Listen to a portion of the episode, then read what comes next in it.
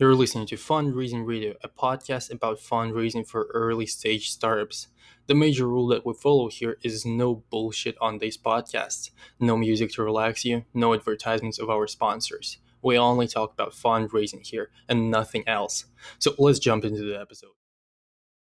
And today's guest speaker, we have Jeremy Nelson, CEO and co founder of Assure.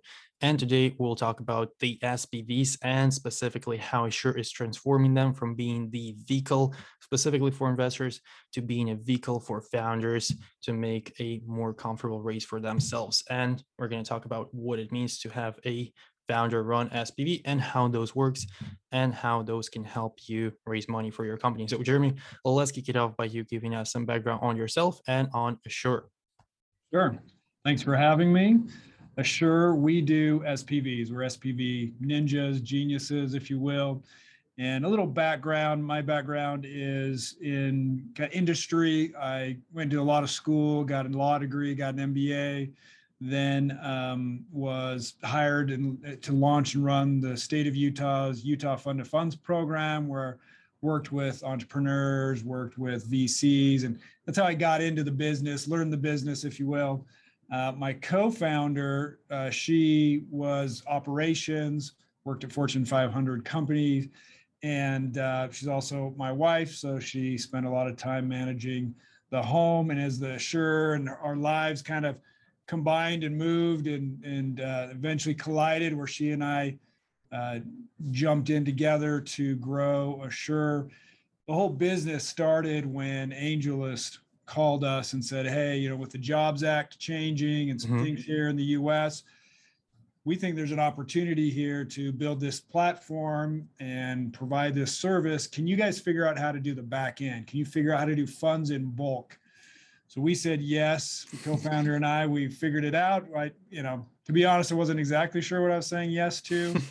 uh, I knew from my experience and my education and my co-founder, like we could figure it out. But there's plenty of weeks days, nights where I was completely lost as I was figuring and groping around trying to figure it out. And and we did. And you know, we're here today doing thousands of SPVs per year for our clients. I have yep. kind of the background. My my co-founder has that operational uh, genius. Right. And yeah, as you said, Assure is the most notable player in the field of SPV creation and the entire basically backend operations behind a ton of fundraisings and yeah when you guys reach out to me i was like absolutely you are coming on this podcast. It's going to be a super interesting conversation here. And later on we're going to jump into more details of how the spv are operating who actually needs them and why are they so important for some fundraising. But let's start with your own story which is the fact that you've been actually a co-ceo of assure for over 10 years. Why did you decide to co-ceo and how does that work yeah, it's been a journey of multiple roles and approaches. My co founder, like I mentioned, is my wife. She and I basically just work on Assure all the time. So when we go home at night, we talk about Assure. When we get up in the morning, we talk about Assure. When we go on vacation, we talk about Assure. When we go on dates, we talk about Assure. Our children, we have four children. They get quite annoyed with it. You know, they they'll ask us a question and and we'll kind of start answering their question or they're kind of involved in this conversation with us.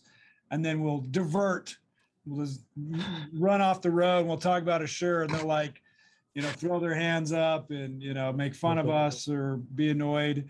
And so because we're so tight and always together it just makes sense that we run this business together. And we've done it well. We've done it poorly at different times with regards to roles. What we have found is that it works best for us when we have defined lines mm-hmm. or like you work on revenue, you work on tech, you work on operate. So very defined lines is where we work best.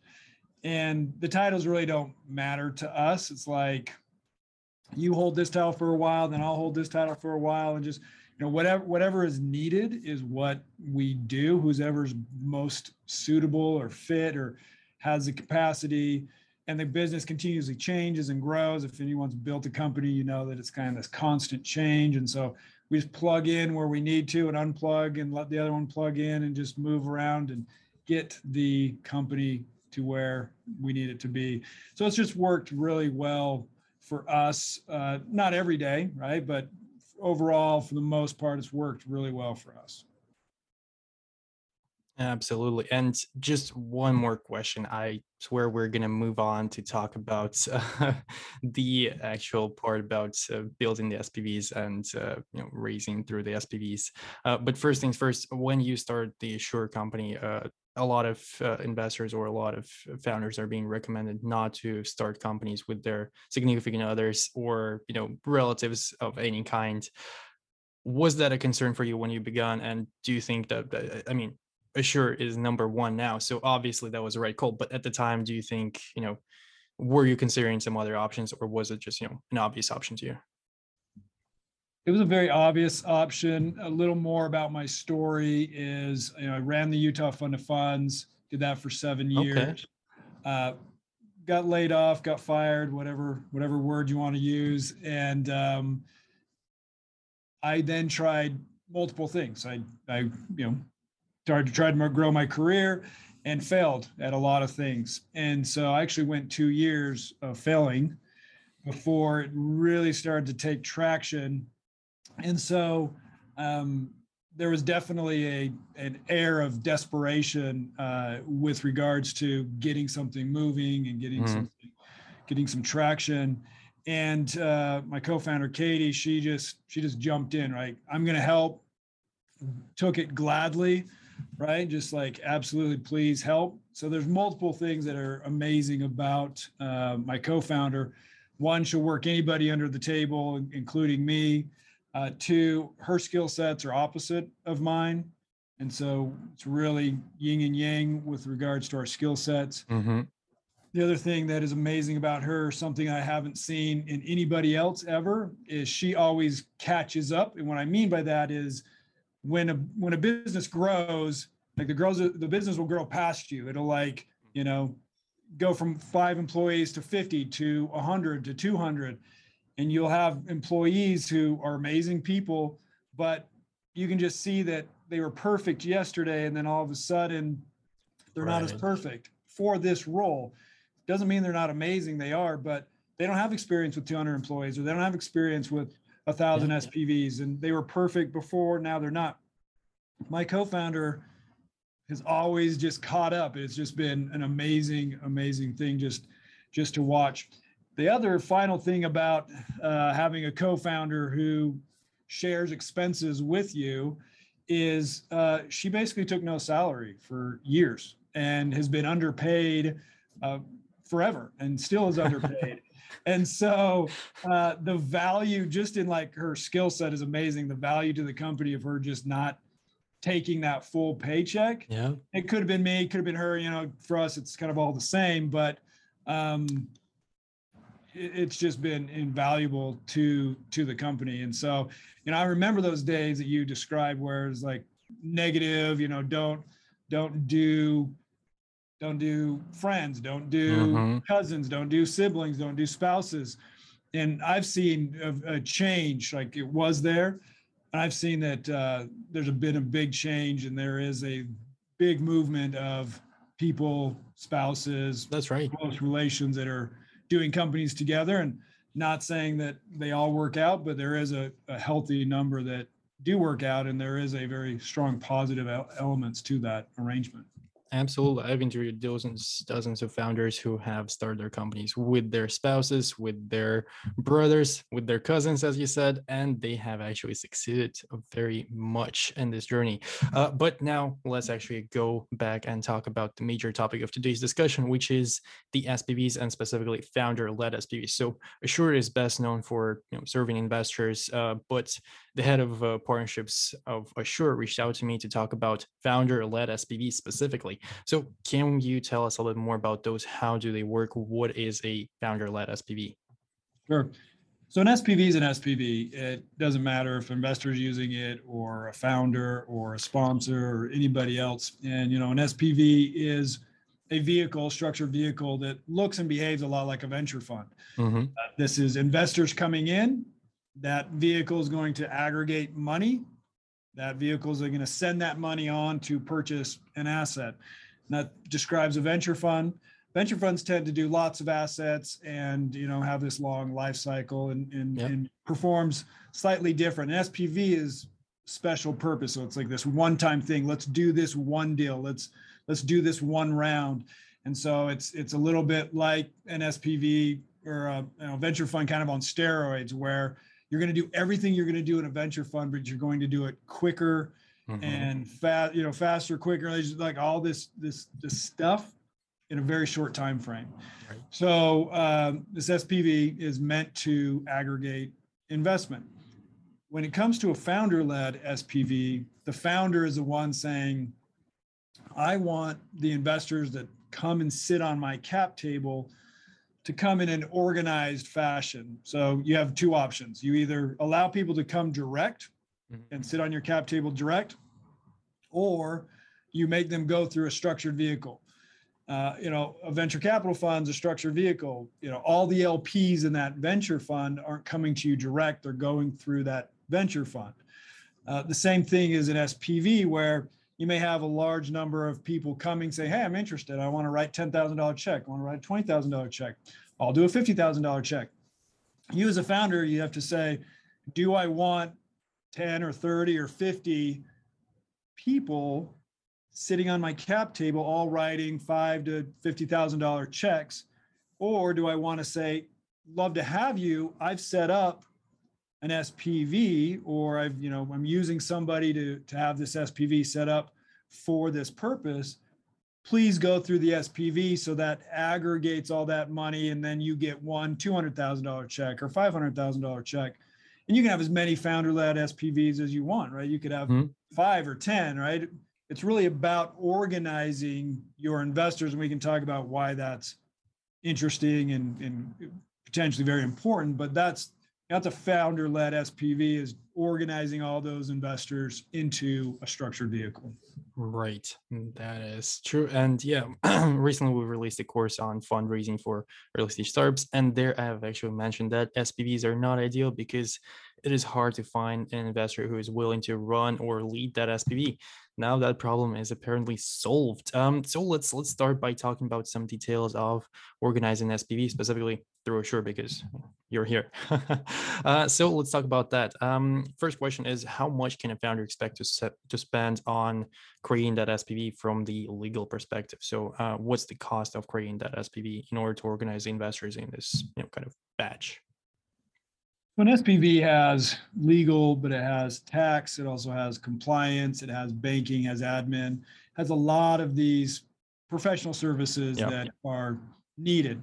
And if you don't go through Assure, you're basically going to be calling a law firm. You're going to be calling a, a tax firm. You're going to be calling, uh, calling on banks. You know, you're going to be doing this by yourself. And frankly, it just doesn't make sense, spen- especially as a founder.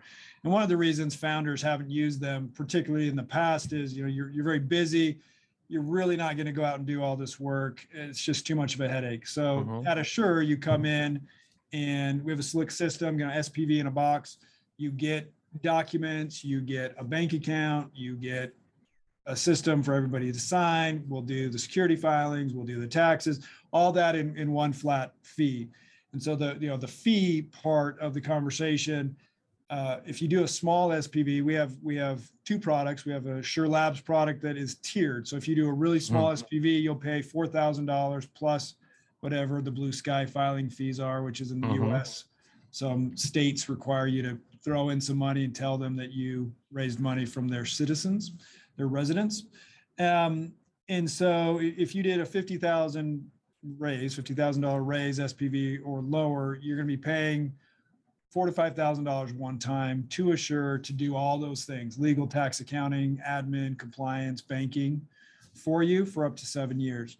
It's tiered. So if you raise a hundred thousand it goes up like 4500 if you get you know 150000 kind of ticks up and you're going to max out 10500 we have a standard product that adds a few other features you're basically in the range of about four to about thirteen, fourteen thousand dollars max Mhm. one time when the deal closes for a seven-year life cycle for that for that entity. Nice. Nice, nice, nice. Uh, that is great pricing. Um, so let's touch onto the part that you mentioned at the very end of that speech, uh, which is the fact that if you close the SPV actually, so what happens if the founder starts fundraising and it just it just doesn't go well? What happens then? And let's say they close a couple of investors, but they do not feel their target of let's say uh, fifty-five thousand dollars SPV. What happens then? Yeah, so to sure we don't charge for a failed deal. We do have a retainer, you know, we want to make sure that people are serious. Right. Yeah. For the most part, so you're going to pay 2500 bucks to assure and if that's if that's it then that's that's the end of it. Maybe uh maybe you're going to pay 2500 bucks one time and that's it. If you did multiple deals, right, that retainer works for lots of deals. Uh mm-hmm. we just want those people that are serious to come into assure. At the end of the day, we don't charge for failed deals and we just know that that's that's part of the business. You also have to understand that Assure many or most of our clients are are syndicators. Right? They're going to do lots and lots and lots of deals, and so not every deal goes well. So you as a founder, you get you get the benefit of that feature inside the product, which is we don't charge for failed deals because most of the clients are going to have some of those as they do lots and lots of deals with Assure. Eventually, it happens. It's bound to happen. It always happens to everyone, even the most successful investors. Is just how Startup World works. So yeah, that's that's great to hear and a lovely. So now let's talk about when it actually makes sense to pay four thousand plus dollars in order to create that SPV. So from your perspective, when does it make sense to raise through an SPV rather than uh, letting all the investors just be shown on the cap table? Yeah, it's really uh, this is also this is very much a founder decision if mm-hmm. you want to do this. But there's a number of great features or outcomes for and in using founder-led SPVs. So as a founder, a clean cap table can be very advantageous and important to you. I'm a I'm a founder. I'm a venture-backed founder. I I've kind of walked this same path uh, that I'm talking to each of you about and I understand that pressure where you know, someone says, "Hey, you know, I got ten grand," gets exciting. You just want to say yes, but at the end of the day, you will most likely grow or you want to grow, and so preparing yourself and being having that foresight that says, "I'm going to do a seed round. I'm going to do an A round. I'm going to do a B round, C round." And maybe you don't get there, but preparing for that is very important. Just like growing up your company of saying, you know, we do financials here, we we make sure we hire the right representation. We get good documentation. All these things that that are helping you be professional grown up ready for big investors sophisticated investors great employees. Same thing is with your cap table. So as you grow maybe at the seed stage you're like i'll take anybody. But that comes back around to kind of bite you when a series a comes around and the more sophisticated investors maybe the big vcs start coming around they're going to look at that cap table. Mm-hmm. They're like, what's going on here? Who are these individuals? Right. Who are these people? Are they accredited? And you're going to start to have to answer some very interesting, tough questions. Uh, you go, you keep going from there. B round, C round. There's more sophisticated, more scrutiny, more due diligence is going to come upon you in that due on that on that cap table. And so if you basically are like, here's my cap table, and they're like, oh, SPV, administered by Assure because we know that everyone that went through there is going to be accredited because Assure, you know, does those checks, mm-hmm. their background checks. This is being professionally managed. Nice, right? You don't get those questions. And so you're basically setting yourself up for a much more smooth, much more professional, grown up looking due diligence and conversation down the road when you work with institutional investors. So that's that's one big advantageous aspect and something you should really consider. And I want to just point out too is some investors are going to resist the SPV. This is going to be a decision you're just going to have to make. Some are just going to say, I want to be on the cap table, right? Mm-hmm. I want to be close to you. I don't want to go through this structured vehicle. And there's plenty of reasons to for, for them to, to say that. At the end of the day, you need to say, you know, what am I building here? What am I creating? How am I organizing this? And another advantageous piece is when somebody is sitting on your cap table, it's much harder to deal with ornery or misbehaving investors sitting on your cap table than inside an SPV. One, right. if they're inside the SPV, they're a little bit shielded from you, right? They're maybe misbehaving in the SPV, if you will. The fund administrator or whoever, like Assure, has to deal with them. If somebody is uh, quite upset, maybe they had a life event and they need maybe they need out, right? Maybe there's a, a divorce or a death or something that's mm-hmm. that's big. You know, life happens, and they're like, "Hey, can I get can I get out of this deal?" That's more difficult when they're sitting on your cap table directly than if they're in an SPV. So in, inside an SPV, they could basically go find somebody just to swap out their seats, right? And if they put in 2,500 bucks, they can go find someone, hey, I'm in this startup company. I need out. You know, can we just trade spots for 2,500 bucks? That's easily done, happens all the time. And so there's a lot of more, there's a lot more flexibility and optionality inside an SPV than sitting directly on the cap table. And then, you know, finally, is that accredited investor aspect. If somebody comes and invests in your company and they're not accredited, and I'm not saying that uh, you wouldn't ask or, or check or whatever, but it's much easier for them to slip through on that. And a investor, maybe an institutional investor, finds out later. You have to clean that up, and um, they're they're going to have to come off your cap table. Right, we can go in, you know, a whole a whole branch down why that's why that's the case. We won't bore you with the legalese on that, but you know, it's coming through an SPV, one, it's fixed easier. Two, like Assure, we don't let non-accredited investors, right? We have the checks and and stuff like that uh, going through going through that. So those are kind of three off the you know the top of the list of why founder-led SPVs are a good idea to consider. Right, and accredited investors are super important. I mean, in most cases, you do have to run those checks one way or another. Of course, you can do it by the lawyer, but not all of your investors might have a lawyer available to write the, the letter saying that you are accredited indeed. Uh, so let's actually one thing that you've mentioned is sounds very interesting which is trade seats for 2500 bucks. Let's talk about that for a second. How can that be done? Because i know that in most cases or in like 99.9% of the cases it is you just cannot sell your shares in the company or even exchange them in any way like you're just stuck there for years before the triggering event happens. How can that be done yeah, so I think there's some key words there. So there's trade versus sell. So okay. let's say if you sell your position, that tends to mean that you're you've increased your price. So you put in 2500, mm-hmm. now you're asking for 5 grand in exchange. That's more of a sale mm-hmm. that is permitted per documents. Like we're really kind of getting into legal document, yeah. SEC stuff.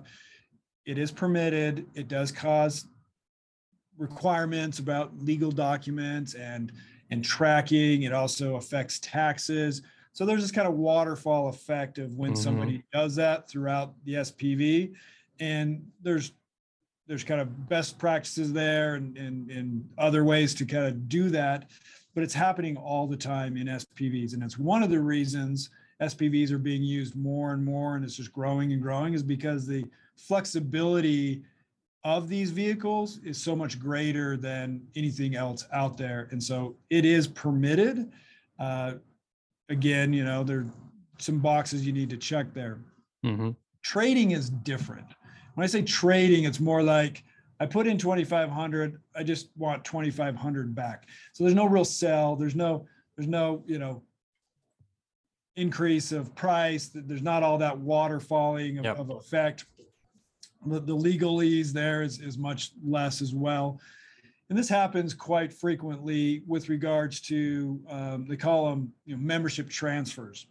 Okay. So frequently somebody will transfer their membership interest to something else that they control. So maybe they invest as an individual, they set up a, a trust or an LLC and they just want to move it over. It's very similar to that by way of ease and documentation and accounting and tax. Um, and so know, I kind of use that scenario. Someone's like, you know, I'm not really looking for a profit here. I just like to get my money back. I've had some life events. I would like just to cash out. That's a much simpler outcome, both legally, tax, administration, than if someone's like, hey, I got a write up here, and who wants, you know, who wants to bid, who wants to bid it up?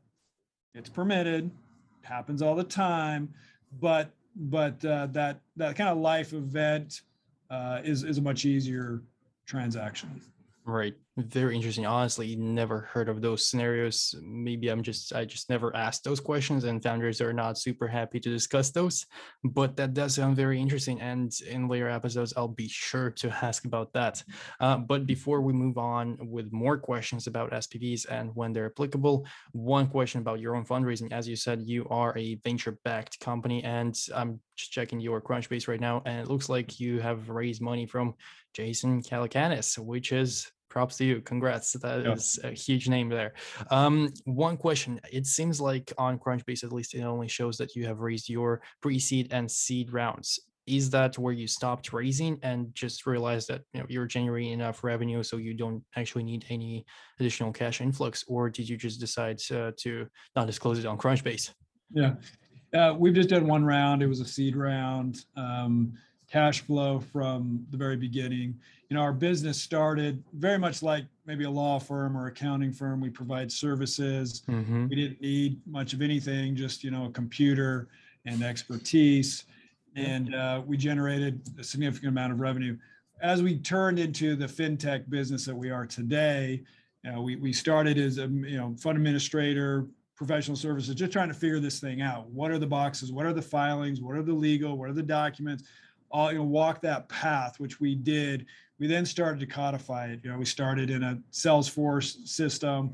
We then created our own system. We're now on our second and kind of best system right now. And so we have today we're very much a fintech company. Yeah. Before very much a just services you know professional services businesses that you have little to you know no overhead. So the cash flow really just allowed us to grow the grow the business. So we did a very small round, uh, invited some of our our clients to invest, and cash flow has been our friend ever since. Nice. And raising from your customers, that is just absolutely amazing. And in this case, it makes tons and tons of sense why why Jason Calacanis was the one to invest quite a bit. Um, so, question: Did you raise your entire round from your customers exclusively, or did you actually decide to reach out to some strategic investors? It was it was, it was all of our clients. I had, I had, had a number of conversations, um, but all of the investors came from either my co-founder and I or our clients. Nice. That is just great success for fundraising right there. When your clients invest, that is absolutely epic. Uh, so before we jump into the very last question of today's episode, one more question about uh, what happens to a lot of founders after they sell their company successfully. So the happy ending of the startup world is, or the startup journey is acquisition or sale or IPO, and the founder usually or frequently leaves after that moment. And a lot of them afterwards decide not to leave the startup world and continue either investing in other companies while they're building their own or just purely investing and becoming full on institutional investors. So, for those founders who are not professional investors per se, what kind of structure would you recommend? Do you think that fund makes sense? Do you think that rolling funds make sense? Or do you think that those SPVs make the most sense when they just you know see one particular deal and they're like you know what that that's that looks great for me i'm gonna create an spv specifically for that yeah. So everyone's journey is different. Uh, you mentioned kind of three products there. Venture fund, which I think we all know of kind of traditionally as a certain mm-hmm. product. You mentioned rolling funds, which really are SPVs. So there's a nice little marketing wrapper around yeah. that. It's really SPVs. And then uh, single asset SPVs. So this entire deny, this entire ecosystem is really graying. All the different products are kind of touching each other and, and becoming one giant pool of options. We see a lot of our clients start with single asset SPVs. Then they make those decisions. Do I want to kind of move upstream and do a venture fund? So single asset SPVs are great in multiple reasons. One, you're not committing to this fund before mm-hmm. maybe you've experienced doing deals, right? You're not, it's 10, 15 year life that you're committing to. It also allows you to build a track record to perhaps do a fund in the future. It allows you to start to build your network of investors who may be the investors for your fund. We're finding a lot of them not wanting to do a fund, right? They just don't want that commitment. They want to do deals. They don't want to be an administrator. So we have a large number of clients who just say, I'm just going to do single asset SPVs forever. Um, you know, unless you're really going for like a management fee, you really don't need to do a venture fund. Our Mhm. clients do more deals with SPVs and raise more money than they would in a venture fund. So if you're going for carry and you're going for, you know, deals, single asset SPVs are a fantastic option. It's deal by deal carry. You can do things outside of a kind of defined thesis, which you're required to kind of put yourself into a box for a fund. It allows you to explore so many different aspects and areas. It allows you to, uh, you know, do pro rata rounds and future rounds with more SPVs and get more carry. Your, your overall economics, flexibility, and and optionality is so much greater when you have when you do SPVs than it is when you do a fund. Funds are great. There's they're, they they have their place. Not not bagging on funds, but SPVs uh, just provide so many optionality that that a lot of people start there, and many people never move out of the Right. SPV space. Yeah, 100%. I have actually interviewed one of the investors who is very, very active with this model, and he is working under the Assure's umbrella. So I'll be sure to leave a link to that interview in the description of this episode. So, founders, if you're listening to this, uh, check out that episode if you want to understand how investors who invest through SPVs operate and how they can affect your fundraising. So, on this note, Jeremy, let's move on to the last question, which is a call to action. So, what do you want the listener to do as soon as this episode is over? Two things. One, go check out our YouTube channel. It's Assure CO. We've got a bunch of videos, shorts, little shorts, you know, one to two minutes to continue to describe and explain SPVs and how you can use them. The other one is go and sign up for our quarterly free online virtual conference that we do every quarter. And we go through all the aspects of an SPV. So if you're wondering, you know, should I, maybe I shouldn't, you know, a number of our clients actually are founders, they're current founders. They have no intention to sell in the next 12 or 18 months. They do SPVs on the side. They use it a little bit like a biz dev, you know, being in the industry, they know something and they're they're doing SPVs while they are CEOs. Yeah. And uh, this conference goes through, you know, 18 different sessions, 30 minutes each, just really educating you all about SPVs. So if you want to get smarts fast on SPVs, go to our website, assure.co, sign up for the conference. It's free. It's going to happen in about 30 days for this upcoming quarter. That is lovely. Would love to check it out myself. I see some great stuff being developed on Berkeley campus. So it would be super interesting to take a closer look at all the details, which we didn't have a chance to cover in this episode. But yeah, on this note, my call to action is going to be, as always, check out the description of this episode. A tons of useful links are going to be there. Going to be both useful for founders and investors. The two percent of investors who are listening to this podcast, uh, but for founders, it's still super educational, and it's it's always good to understand, you know, how you can utilize tools such as SPVs uh, that are made specifically for you. And as usually, have a good day.